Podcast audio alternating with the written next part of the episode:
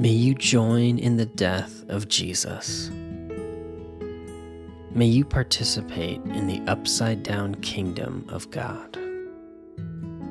May you grasp firmly onto the new life Jesus offers you by letting go of the life you currently have.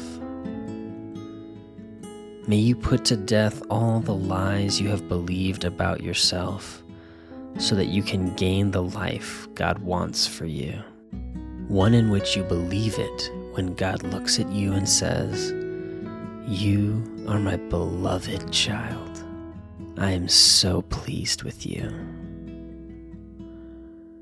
May you fully step into the new creation that you are with total rejection of who you were before.